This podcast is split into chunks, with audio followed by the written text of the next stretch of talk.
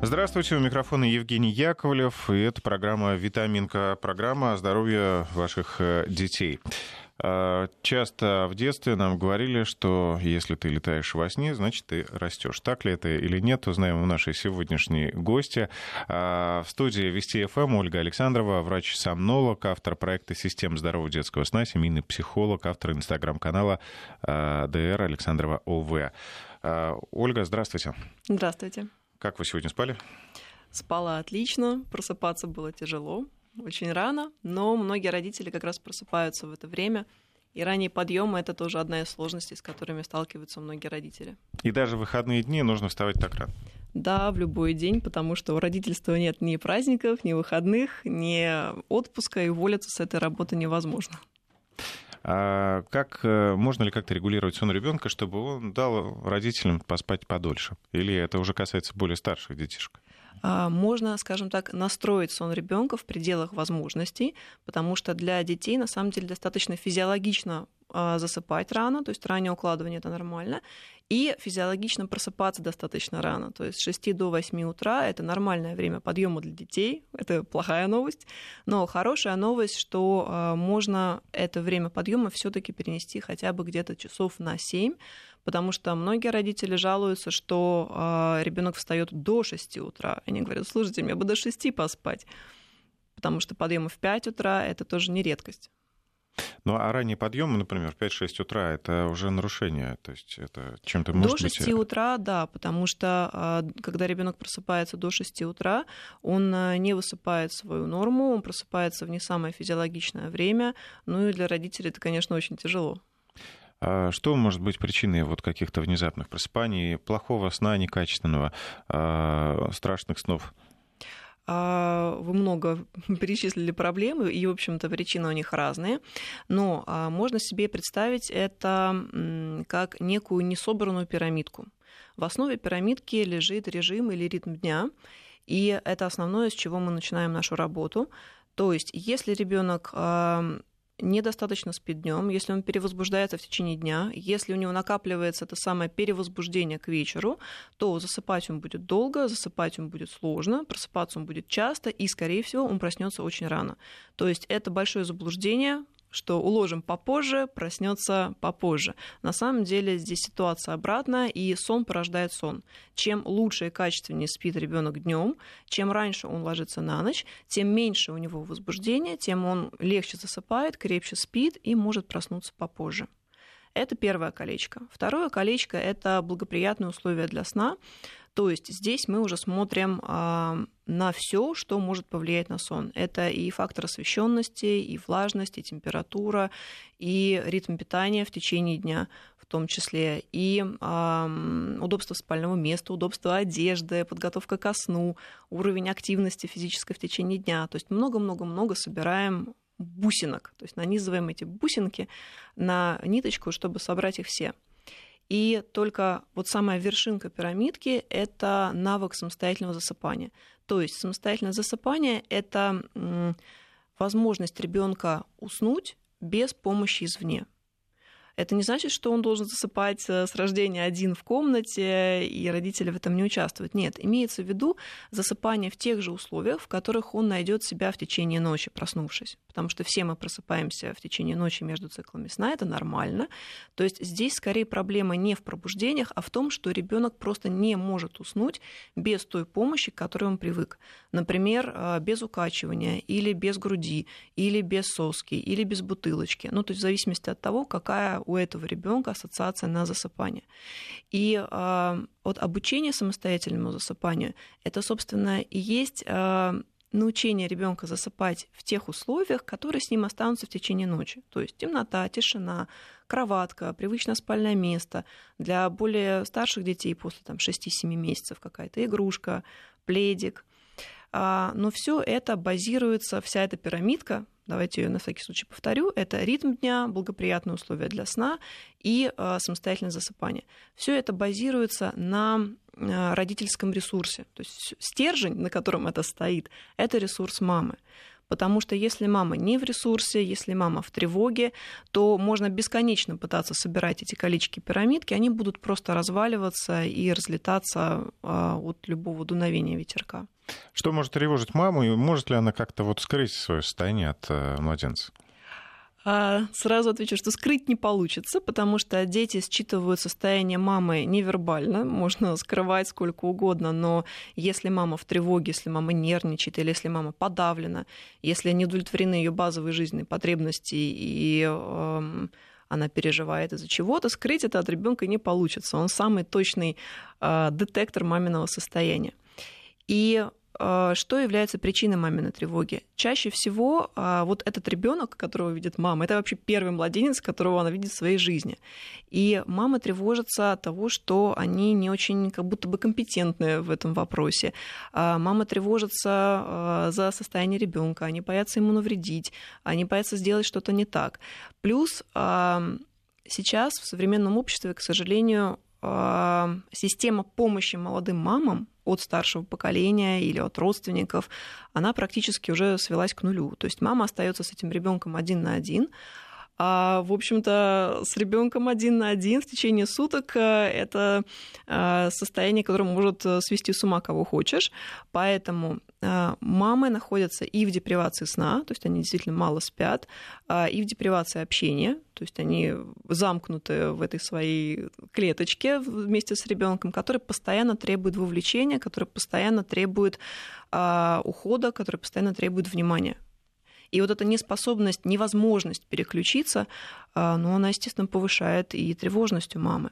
То есть это неудовлетворенные жизненно базовые, жизненные потребности базовые в сне, в еде, вовремя, полноценно и желательно что-то горячее, а в отдыхе, в свободном времени, в общении. А, некоторые мамы не могут спокойно сходить в душ, потому что ну, невозможно оставить ребенка, он все время плачет. То есть накопление вот этой вот фрустрации, этой депривации своих потребностей день, два, неделя, месяц, полгода, год. Но, но прив... это все равно продолжается не меньше года, правильно, пока ребенок еще. Ну, пока не налажен сон, я бы так сказала. Да, это продолжается, пока не налажен сон. И э, депривация этих потребностей, она, конечно, ведет к э, тревоге, к усталости, к нервному истощению. Я хочу напомнить слушателям, что мы находимся в прямом эфире, и вы можете также задавать свои вопросы э, Ольге Александровой. Э, WhatsApp для ваших сообщений 903-170-63-63 и телефон прямого эфира 232-1559. Если что-то вас э, тревожит в расписании сна вашего ребенка. Если у вас есть какие-то вопросы, звоните, спрашивайте. Я уверен, что Ольга ответит. Эм, в этой ситуации, в тяжелой для мамы, что может, быть, э, что может стать спасением? Помощь папы, понятно. А бабушки, как вы сказали, дедушки, они все реже помогают э, воспитывать и реже передают опыт, потому что сейчас э, поколение такое, что все хотят также отдыхать, то есть ритм жизни изменился. Как мамочки спастись, как же выспаться? А, в первую очередь подумать о себе. То есть здесь сложность даже не столько в том, что э, у мамы некому помочь или нет возможности помочь, сколько в том, что мама эту помощь либо не принимает, либо не запрашивает. То есть у мамы есть идея, что она как будто бы должна справляться самостоятельно, хотя никогда в жизни такого не было в истории, чтобы мама оставалась с ребенком один на один, только в какие-то тяжкие времена набегов э, кочевых племен. Да, то есть всегда у мамы была помощь, всегда у мамы была какая-то компания из там, старших родственников, соседок и так далее. А, так вот, первое, о чем, что может сделать мама, это подумать о себе и принять решение, что она на первом месте. Не ребенок, а она сама. Потому что как только, вот ну, это избитая ассоциация, да, надень маску сначала себе, потом ребенку, но она очень правильная. Потому что если мама а, не надевает маску себе, рано или поздно она действительно выключается. Так же, как э, и с воспитанием ребенка. Если мама не заботится о себе, рано или поздно, а скорее рано, то есть это случается очень быстро, она доходит до нервного истощения, она доходит э, до состояния очень частого, кстати, э, послеродовой депрессии, и на ребенке это сказывается в первую очередь. То есть ребенку нужна отдохнувшая, счастливая, спокойная мама. Все остальное ему нужно в самую распоследнюю очередь. Ему абсолютно не важно, в какой кроватке он спит, в какую одежду он одет, а, какие там у него есть игрушки. Ему важна спокойная мама. И это шаг номер раз — признать, что да, мне нужно позаботиться о себе. А дальше я всем рекомендую делать такое упражнение, сейчас могу тоже его дать, написать свой ресурсный список. Ресурсный список — это то, что приносит вам радость. Минимум 20 пунктов. И это могут быть очень разные вещи. Ну и желательно реалистичные, да, то есть мир во всем мире, и чтобы не было голодающих детей, писать туда не надо, потому что вы не сможете сделать это своими руками. Но а, принять ванну, выпить кофе наедине с собой, а, почитать книжку в течение получаса в день, вот это вполне себе реально. То есть этот ресурсный список из 20 пунктов, вы на него смотрите и раскладываете его, скажем так, по степени сложности реализации. Что-то вы можете делать каждый день, что-то через день, что-то раз в неделю, что-то раз в месяц. И обязательно это ставить в план как а, то, что сделать необходимо. То есть вот необходимо покормить ребенка. Это вот факт необходимо. Необходимо выделить время на себя, время на отдых, время на свой ресурс. То есть минимум один час в день, хотя бы час в день, каждый день должен быть у мамы на то, чтобы восполнять свой ресурс. Без этого выгорание будет наступать очень быстро. И это будет сказываться на всем. И на сне ребенка, и на его эмоциональном состоянии, и на его питании в том числе, э, и на его поведении, и на связи мамы с ребенком, потому что когда э, мама не в ресурсе, когда она, ну, не в себе, прям скажем, она не может считывать сигналы ребенка. То есть она становится к ним глуха, потому что свои потребности не удовлетворены. И она не может качественно удовлетворять потребности ребенка. Она их не видит, не слышит, не воспринимает. И скорее они вызывают раздражение а ребенок это раздражение считывает, а, очень сильно от этого тревожится, потому что когда ты раздражаешь человека, от которого ты очень сильно зависишь, в общем-то, вся твоя жизнь от него зависит, это очень тревожно. И таким образом страдает привязанность между мамой и ребенком. И а, ребенок, чтобы эту привязанность каким-то образом укрепить, он старается призывать к себе еще чаще, еще больше. То есть больше кричит, больше, больше требует кричит, рук. больше требует рук, э, больше требует внимания. Это вызывает еще большее раздражение и усталость мамы, и круг замыкается. Разомкнуть этот круг можно не на ребенке, только на себе. То есть только работая над своим ресурсом, только восполняя его регулярно. Да, один час в месяц это нет, один час в день минимум. Ну вот, кстати, чтобы э, успокоить ребенка, многие мамы и спят э, да, с младенцами, э, потому что там и кормление идет, если таким моим мужским языком выражаться, в автоматическом режиме, то есть не надо отдельно к ребенку вставать, да, вот он рядом с тобой. Ну и так спокойнее. А как долго это может продолжаться? Совместный сон имеете в виду? Да. А, ну, совместный сон может продолжаться столько, сколько это удобно конкретной семье, а, то есть этой маме, этому папе, если его не исключают да, из этой кровати, из этой комнаты, и этому ребенку. Но обычно это удобно до тех пор, пока ребенок не начинает спать очень активно или если очень большая кровать. Потому что со временем э, и ребенок начинает переворачиваться, и э, мама боится перевернуться, если он спит чутко, и мама отлеживается на одном боку.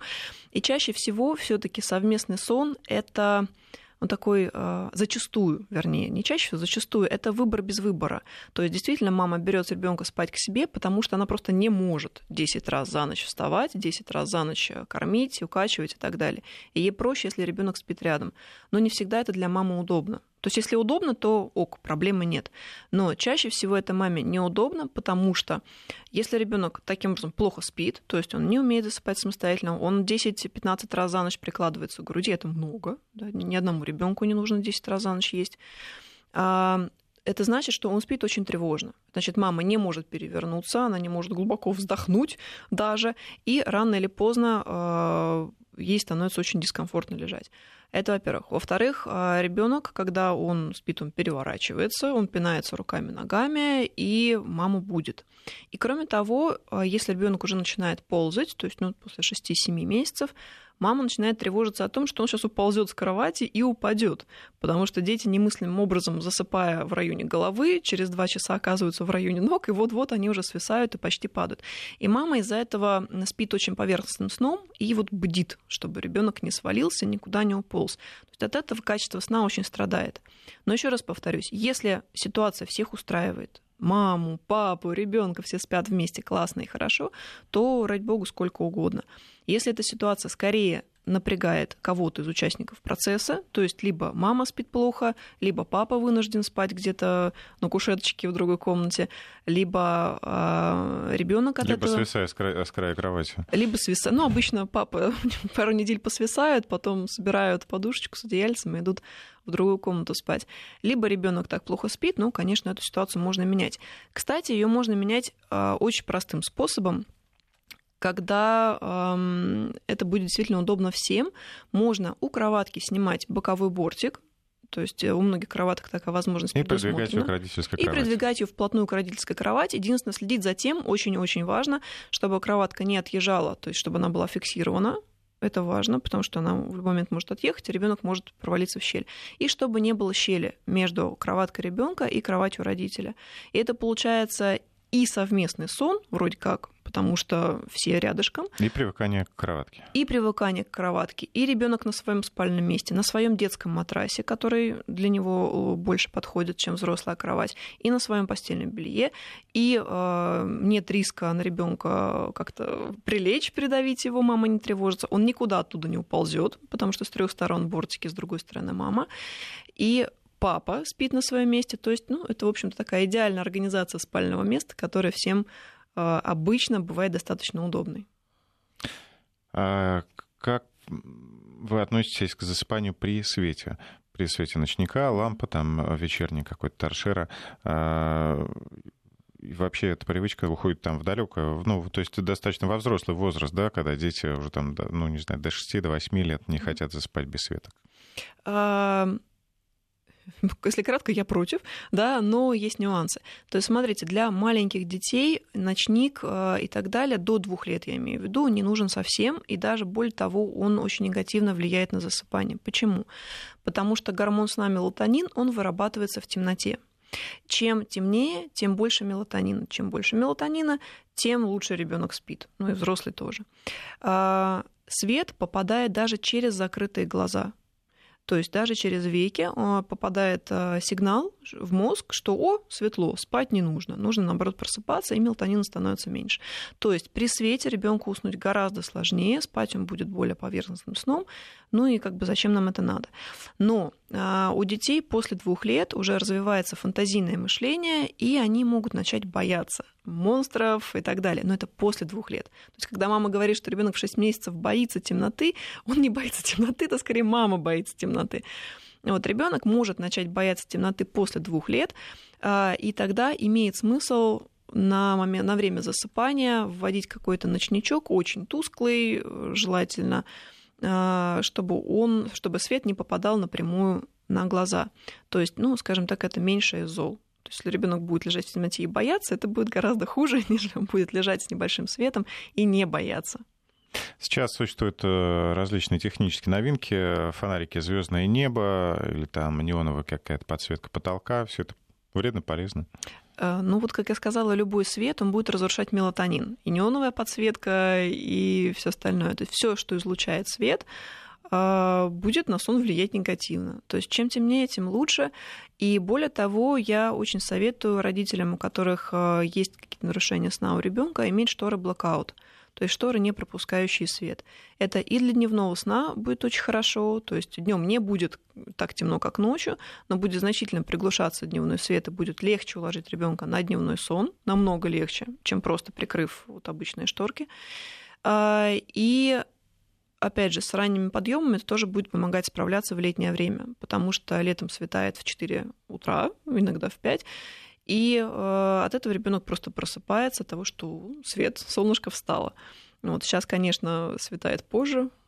Мы с вами приехали, было еще темно.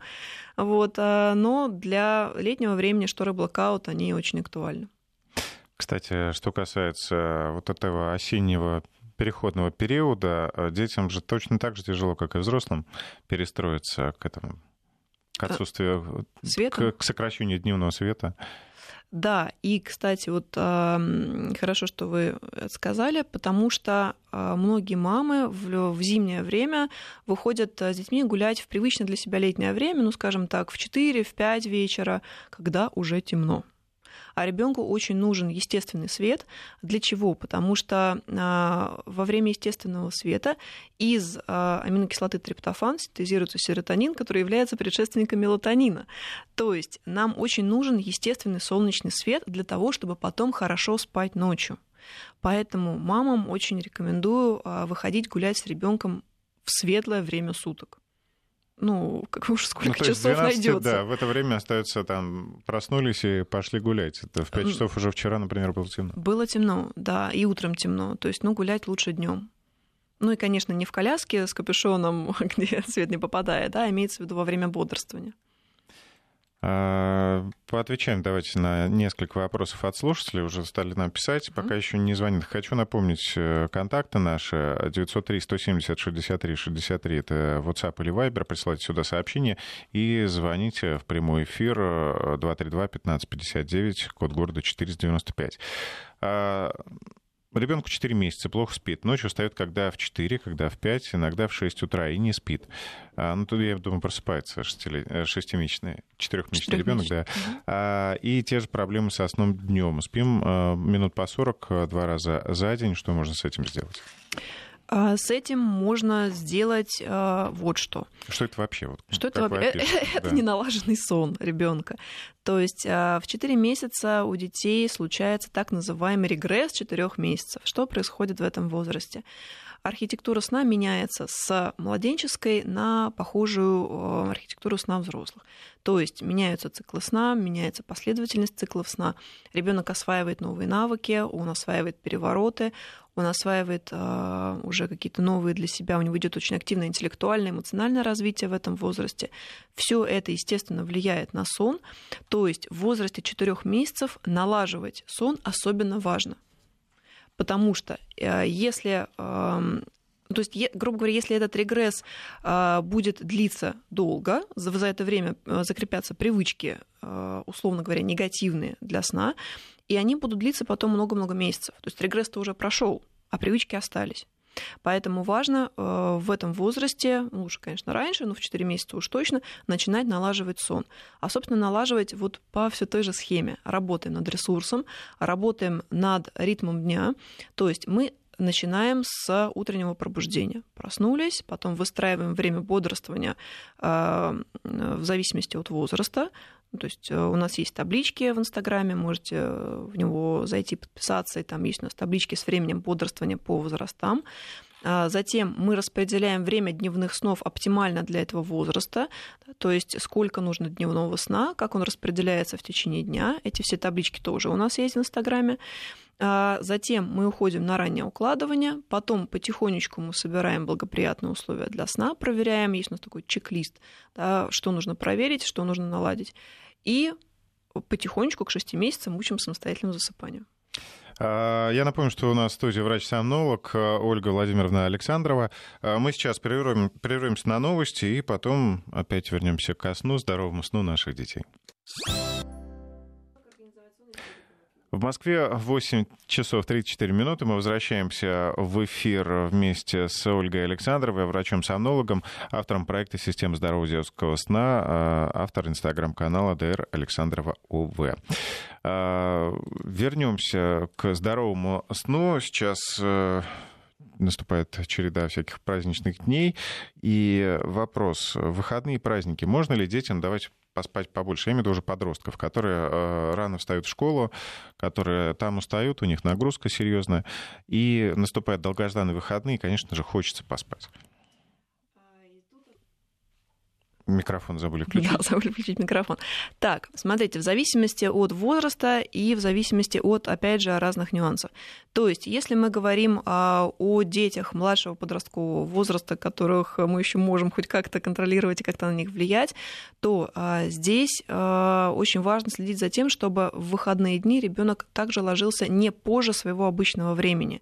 То есть, да, утром он может спать дольше, но чтобы ложился он не позже. Таким образом, он проспит большее количество сна, действительно отоспится за неделю а, и наберется сил. Но если он будет ложиться позже, в час ночи и так далее, и просыпаться в 12, он в итоге все равно не выспится, потому что сон под утро он не является восстанавливающим, сколько бы часов этого утреннего сна не было, ну, позднего утреннего. А во-вторых, а, ему потом будет очень сложно перестроиться на обычную рабочую неделю. То есть, а, если он в выходные лег поздно, встал очень поздно, это значит, что в воскресенье вечером или вот в понедельник, как у нас выходной день вечером, он лег очень поздно, то в первый рабочий день ему будет встать утром практически невозможно. И а, вся та польза, которую он накопил за вот эти вот часы, пока он отсыпался, вся эта польза, она будет просто нивелирована за вот эту ночь, когда он проспит меньше, встанет рано и так далее. То есть здесь все-таки важнее не время подъема, а время засыпания. Чем раньше ложится ребенок, тем лучше он высыпается в любом возрасте. Я ложусь в 10 часов вечера. Да, многие считают, что это очень рано и неадекватно, но зато я могу потом проснуться в 7.30 и чувствовать себя хорошо. То есть этого количества сна для меня достаточно. А можете поспать до 9? До 9 сложнее, но до 8, до 8.30 могу. Здесь главное ложиться рано. Почему? Потому что э, до часу ночи в циклах сна преобладает глубокий сон, дельта-сон, который помогает лучше выспаться, и лучше проспать меньшее количество часов, но лечь раньше, чем проспать большее количество часов, но лечь позже и встать позже. То есть этот сон будет менее восстанавливающим. Ну и день тогда будет более эффективным. Да, конечно. И сил будет больше на какую-то работу. Я еще слышал такой совет э, вставать в выходные в одно и то же время с буднями, но лучше тогда дать ребенку поспать днем. Ну, если это речь о подростке, не о маленьком, а не о малыше. Что скажете? А, у подростков вообще бывает очень часто нарушается цикл сон бодрствования. Это связано с гормональной перестройкой. Им, в принципе, достаточно тяжело. И им бывает сложно уснуть вечером и очень тяжело проснуться утром. И здесь а, есть такой совет. Во-первых, за час до сна а, минимизировать свет любой свет. Это есть, и гаджеты, это и гаджеты, и, и телевизор, и компьютер, и свет потому что а, и взрослые тоже очень сильно удивляются, что они посидели только что в телефоне при ярком свете, выключили, не могут уснуть. На то, чтобы выработался мелатонин, нужно время.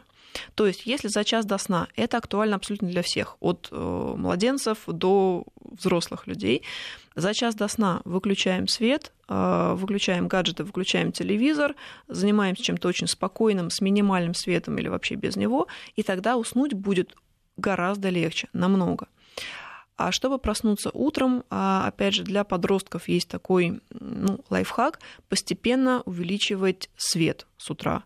То есть сначала маленький свет, когда проснулся, потом больше, больше, больше. И чем больше яркого света утром, тем а, быстрее настроится вот этот цикл сон-бодрствования, потому что он настраивается световым фактором. То есть вечером света меньше, постепенно убавляем к вечеру совсем а, небольшой. Утром в течение времени, пока ребенок собирается в школу, максимум света. То есть не сразу, как проснулся, мы, конечно, лампой пыточной в, в глаза. Да. В лицо. да, ну потихоньку.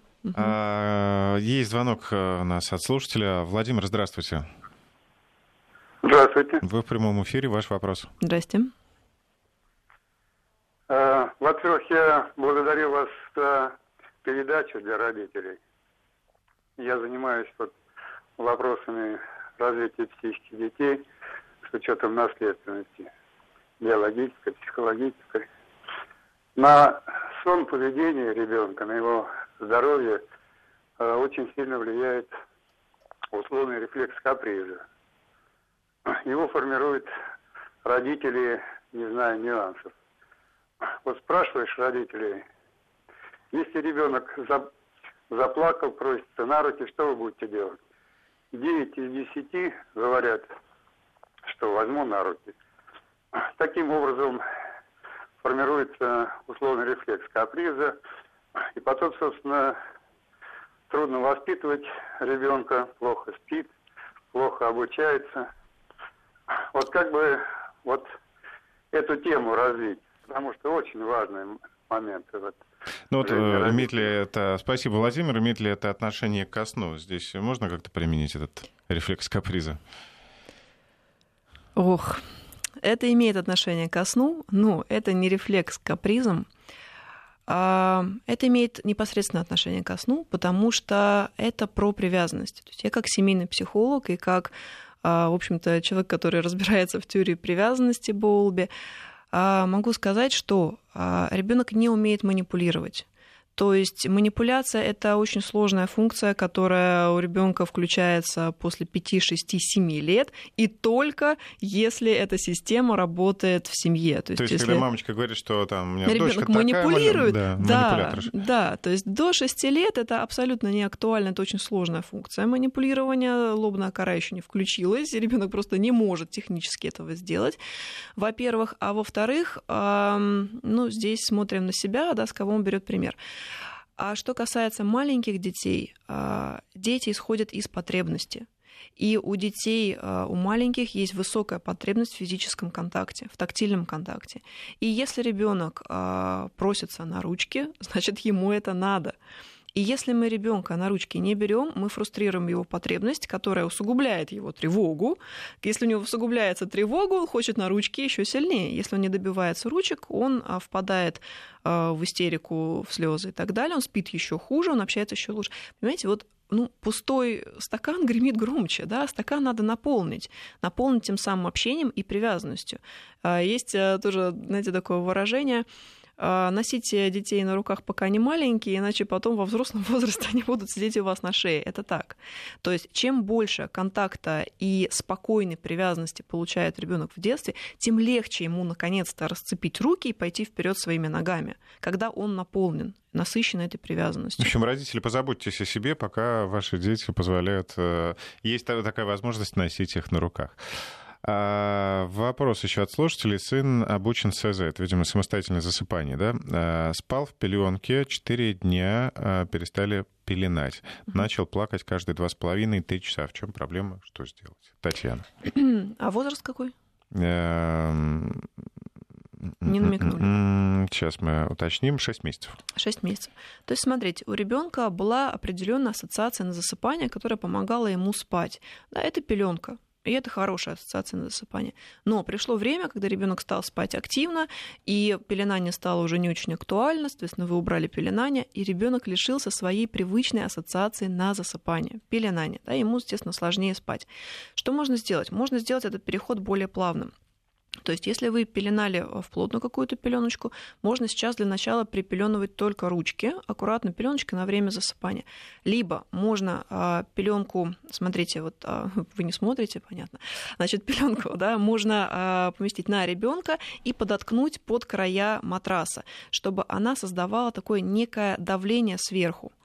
А, это будет немножко ограничивать движение а, и будет создавать ощущение вот этой самой привычной тесноты. И потихонечку менять одну ассоциацию на другую. То есть менять ассоциацию пеленания, например, на игрушку, то есть вводить потихонечку сонную игрушку или какой-то пледик сонный, чтобы у ребенка сон ассоциировался с каким-то а, предметом, который всегда с ним и в течение ночи.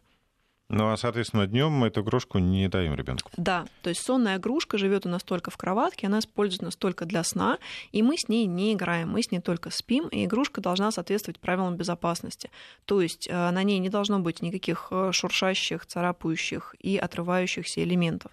То есть ни пуговиц, ни тесемочек, ни веревочек. То есть специальная сонная игрушечка по размеру ребенка, мягкая, приятненькая. По размеру я не имею в виду с ребенка размером, а маленькая, подходящая для того, чтобы он мог ее обнять. А, вопрос. Мы с вами говорили уже про совместный сон угу. мамы и ребенка, и как раз вот проблема, которая, которую тоже я э, затронул, когда дети остаются спать с родителями, ну, уже до глубокого взрослого возраста. Как отучить ребенка спать мамой девочки 8 лет? Спрашивает, между прочим, Роман. Роман. Папа, да, волнуется. А, знаете, когда после трех-четырех лет случаются какие-то сложности со сном, а, это уже вопрос больше не к ребенку, это уже вопрос больше к родителям. Надо задать маме вопрос, а зачем маме было надо, чтобы девочка спала с ней до 8 лет? Потому что очевидно, что это было надо маме. И, э, скорее всего, это не совсем осознанная вещь. То есть, если мы зададим маме вопрос, она скажет, ой, конечно, я бы хотела, чтобы она спала в отдельной комнате. Таки, если бы мама хотела, девочка бы уже спала в отдельной комнате.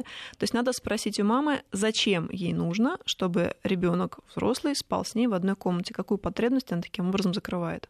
Мама, не ребенок. А, ну, все-таки еще из практических советов. Ну, как добиться? А из практических советов мамина психотерапия. Да? То есть, ну, задаться вопросом, что, э, зачем маме это надо, когда решится этот вопрос, а, что мама так справляется с одиночеством, или мама не очень хочет, возможно, спать э, в одной комнате с папой, а, то есть, чего мама избегает, зачем э, нужно, чтобы ребенок спал. И Дальше мы просто берем и говорим ребенку, что сегодня ты спишь в своей комнате, потому что ты уже взрослый, потому что ты уже можешь. То есть через систему мотивации, только так. Не потому, что ты должна, а потому что ты можешь, и смотри, как это классно, и пойдем мы с тобой вместе купим новое постельное белье для твоей комнаты, и пойдем мы что-то купим, твою комнату украсим, и э, ну и так далее. Ну, то, то есть белье с Микки Маусом, красивый ночник, и уже Может быть, какую-то кровать решена. специальную, детскую, то есть дети это любят. Либо давай мы тебе купим спальник, шикарный спальник какой-нибудь со зверюшкой. Восемь лет это еще работает. А, давай мы как-то твою комнату украсим, сделаем ее такой, какой ты хочешь, чтобы ребенок сам своими ногами захотел наконец-то пойти и сказать, мама, оставь меня в покое, я буду спать одна. Еще такой вопрос, опять папа. Как папе повлиять на маму, если ей наплевать на режим ребенка трехлетнего, а папа переживает? Как договориться маме, родителям о том, чтобы соблюдался режим дня ребенка? Как договориться родителям? Лучше всего всегда, конечно, словами э, договариваться и договариваться по, знаете, такая есть очень практическая, хорошая схема, как договариваться. Она называется АБЦ. А. Вы говорите из «я» сообщения, э, что вас волнует. А, вы говорите о себе. Не ты неправильно настраиваешь режим ребенка, у нас ребенок от этого, а все плохо. А через я. Я тревожусь, я волнуюсь. А, мне, например, неудобно, когда вот из-за такого режима потом ребенок ночью скачет у меня по голове в 2 часа ночи. Или вот, ну, сказать о своих чувствах, что меня тревожит, э, за что я волнуюсь, чего я на самом деле боюсь и так далее. Затем а, сказать почему, это уже Б. То есть я сильно тревожусь, когда э, я вижу, что наш ребенок э, не спит в это время, и меня очень беспокоит, э, да, меня очень волнует и расстраивает, что мы с тобой по этому поводу не можем договориться. И С предложить свой вариант, а как хотелось бы. Да? То есть я бы очень хотела, чтобы мы с тобой обсудили это и пришли к какому-то ну, оптимальному режиму для нашей семьи, который бы устраивал меня и тебя, и я готов, например, в это включиться и так далее. Если мама говорит, мне неудобно и некогда настраивать режим. И если это вас волнует, да, соответственно, вы этим и занимаетесь. Вы говорите, да, хорошо, я вот приду к Ольге на марафон «Активирую сон» ребенка и научусь настраивать режим ребенка, я это все сделаю сам. Да, то есть здесь к этому тоже нужно быть готовым, что если это волнует вас и не волнует, например, маму, она не хочет этим заниматься, чтобы вы были готовы заняться этим самостоятельно. Кстати, папа у нас сон тоже налаживают, тоже работают над сном и весьма успешно, и самостоятельному засыпанию обучают, так что все это возможно. А каждое утро ребенок в 4-5 утра прибегает в кровать родителей и уже досыпает. Ну, засыпает, то есть в своей кроватке, а досыпает уже с родителями. Нормально mm-hmm. ли это? Как его вернуть в кровать? А, понятие нормы, оно очень широко и растяжимо. Здесь вопрос, насколько вас это устраивает. Но если вы задаете этот вопрос, вряд ли вас это сильно устраивает. А, что делать? Отводить его обратно. Это единственный способ. Да, это не сильно удобно, но буквально несколько ночей и эта проблема решится. То есть практически невозможно сделать. Э, родители спят, страшно хотят спать, уже Конечно. махнут рукой и говорят, да, ну ладно. Да, так оно и происходит. Ребенок прибегает, родители негодуют 30 э, секунд, потом засыпают, ребенок просыпается, и, в общем, все получается. А, чтобы как-то изменить ситуацию, ну, таки нужно ее менять. То есть, если ребенок пришел к вам в комнату, вы встаете и говорите, пойдем, малыш, я тебя отведу в твою кроватку. Отводим в кроватку, а, ждем, пока уснет, идем спать. Ну или не ждем, пока уснет, да, просим его, собственно, там оставаться. То есть отводим в кроватку столько раз, сколько нужно. А, да, это хлопотно, это, но это занимает зато всего несколько дней. И проговариваем в течение дня с ребенком, что по той же схеме. Слушай, знаешь, когда ты приходишь, а, я не высыпаюсь, я сплю очень плохо. Мне бы хотелось, чтобы ты остался в своей комнатке до утра.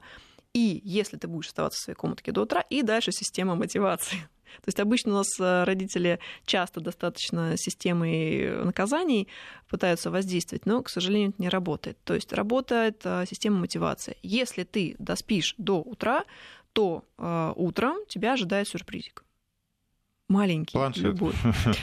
Вот ребенку не обязательно, ему игрушечки из киндер-сюрприза будет достаточно. 30 рублей, и все счастливы. Да, то есть э, день, два, три, пять, либо, опять же, как система мотивации, абсолютно для любой ситуации. Получишь наклеечку. Собираем 10 наклеечек, идем покупать тебе игрушечку. Класс. Прекрасная мотивация. Прекрасная мотивация. У нас работала с дочкой и с зубами, с чисткой, и с горшком и так далее. А, хотелось бы поговорить о бессоннице. Она, наверное, характерна больше для, для старших да, деток. Да. А, каковы причины? Это опять, наверное, перевозбуждение от гаджетов, да, от света. Mm-hmm. Что еще может влиять на нервные какие-то проблемы?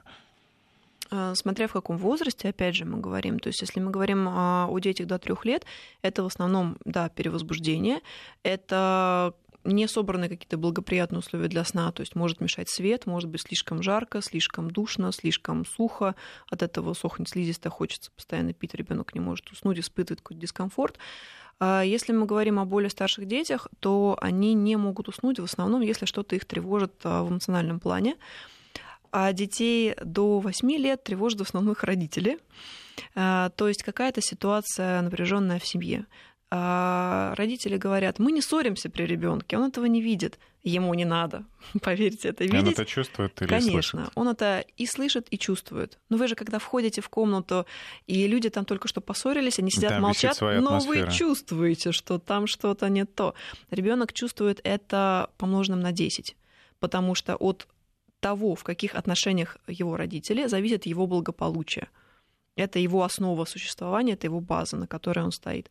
Поэтому, если у родителей что-то неблагополучно, если у них какие-то конфликты, а, если у них, а, например, наоборот, даже не конфликты, а какая-то холодность и отстраненность, ребенок это будет чувствовать. Либо если в семье, в принципе, происходит что-то тревожное, ну, например, не знаю, готовится переезд, либо у папы проблема на работе и так далее. То есть любые, любая проблематика в семье, она ребенком считывается. И, кстати, то, что еще тоже может тревожить ребенка, ожидание еще одного ребенка. То есть э, можно даже еще не говорить о том, что вот скоро у тебя будет э, братик или сестричка, ребенок чувствует, что что-то происходит, что-то тут не так, и начинает тревожиться.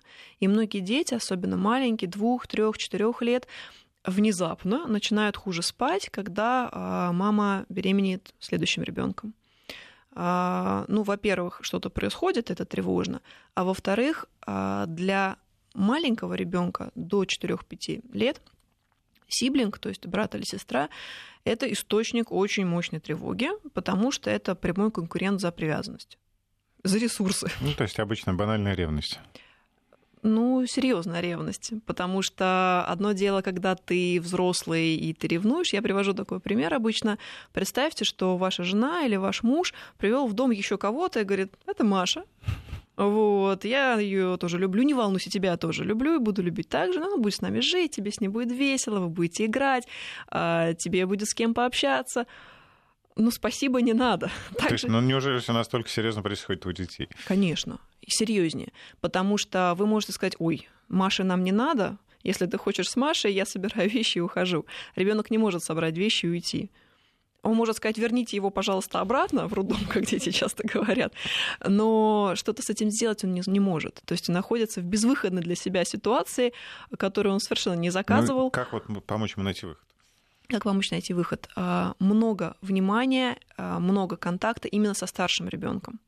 Ему сложнее.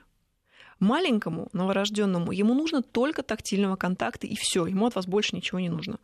Старшему нужно внимание, нужно время, нужен контакт, нужно с ним разговаривать, нужно показывать его значимость и его отличие от младшего. Что, господи, как с тобой классно, с тобой можно поговорить, с тобой можно поиграть, с тобой интересно, э, с тобой весело. А, и не отбирать у старшего что-то для младшего. Это вот прямо очень частая ошибка. Ой, а давай мы твою кроватку заберем. А давай мы твои игрушки заберем, тебе же не нужны. А пришла Маша, а давай мы ей дадим твою косметику, твою одежду, твой шкаф и вообще твою комнату. Ну тогда отправьте меня в детский дом. Ну вот, это радикальный да, метод. Ну, я имею в виду, вот такие вот, э, такое сопротивление встречается у детей, да, когда они говорят, ну, mm-hmm. тогда давайте отдадим все, меня отправим. А, что касается вот этого подросткового сна, mm-hmm. книжки на ночь, светильники, ночники, музыка легкая, все это помогает? Ну, люди-то все разные, так как и подростки. Кому-то помогает, кому-то нет. То есть кому-то перед сном нужно а, почитать книжку. И это хорошо, да. Кому-то перед сном нужно послушать музыку, кому-то перед сном нужно принять там горячий душ. Ну, зависит а вот маленьким от деткам побегать, выбегаться, вот прямо вот выплеснуть энергию, чтобы потом хорошо спать. А, да, но не прямо перед сном. То есть мы всю физическую активность прекращаем за час до сна, в том числе купание. А, многие родители замачивают детей э, именно перед э, сном, потом вынимают уже перевозбужденного ребенка, который почему-то бьется в истерике, пытаются уложить его спать. То есть мы купание и все физические активности и прочие э, радостные игры заканчиваем за час до сна. В течение часа перед сном мы уже занимаемся чем-то спокойным, чем-то максимально расслабленным, занудным, и таким вот очень простым. Успокаивающим. Да. Ольга, ну что, когда мы начинали программу, мы с вами обсуждали, что и двух часов будет мало. Да, а, К сожалению, мало. наше время подходит к концу. Приглашаем вас в гости к нам еще раз. Напомню, что в студии была Ольга Владимировна Александрова, врач-сонолог, автор проекта «Система здорового детского сна». Подписывайтесь в Инстаграме а, и получайте еще порции полезных советов. Спасибо, Ольга, и здоровья детям, детям наших слушателей. Спасибо, спите хорошо.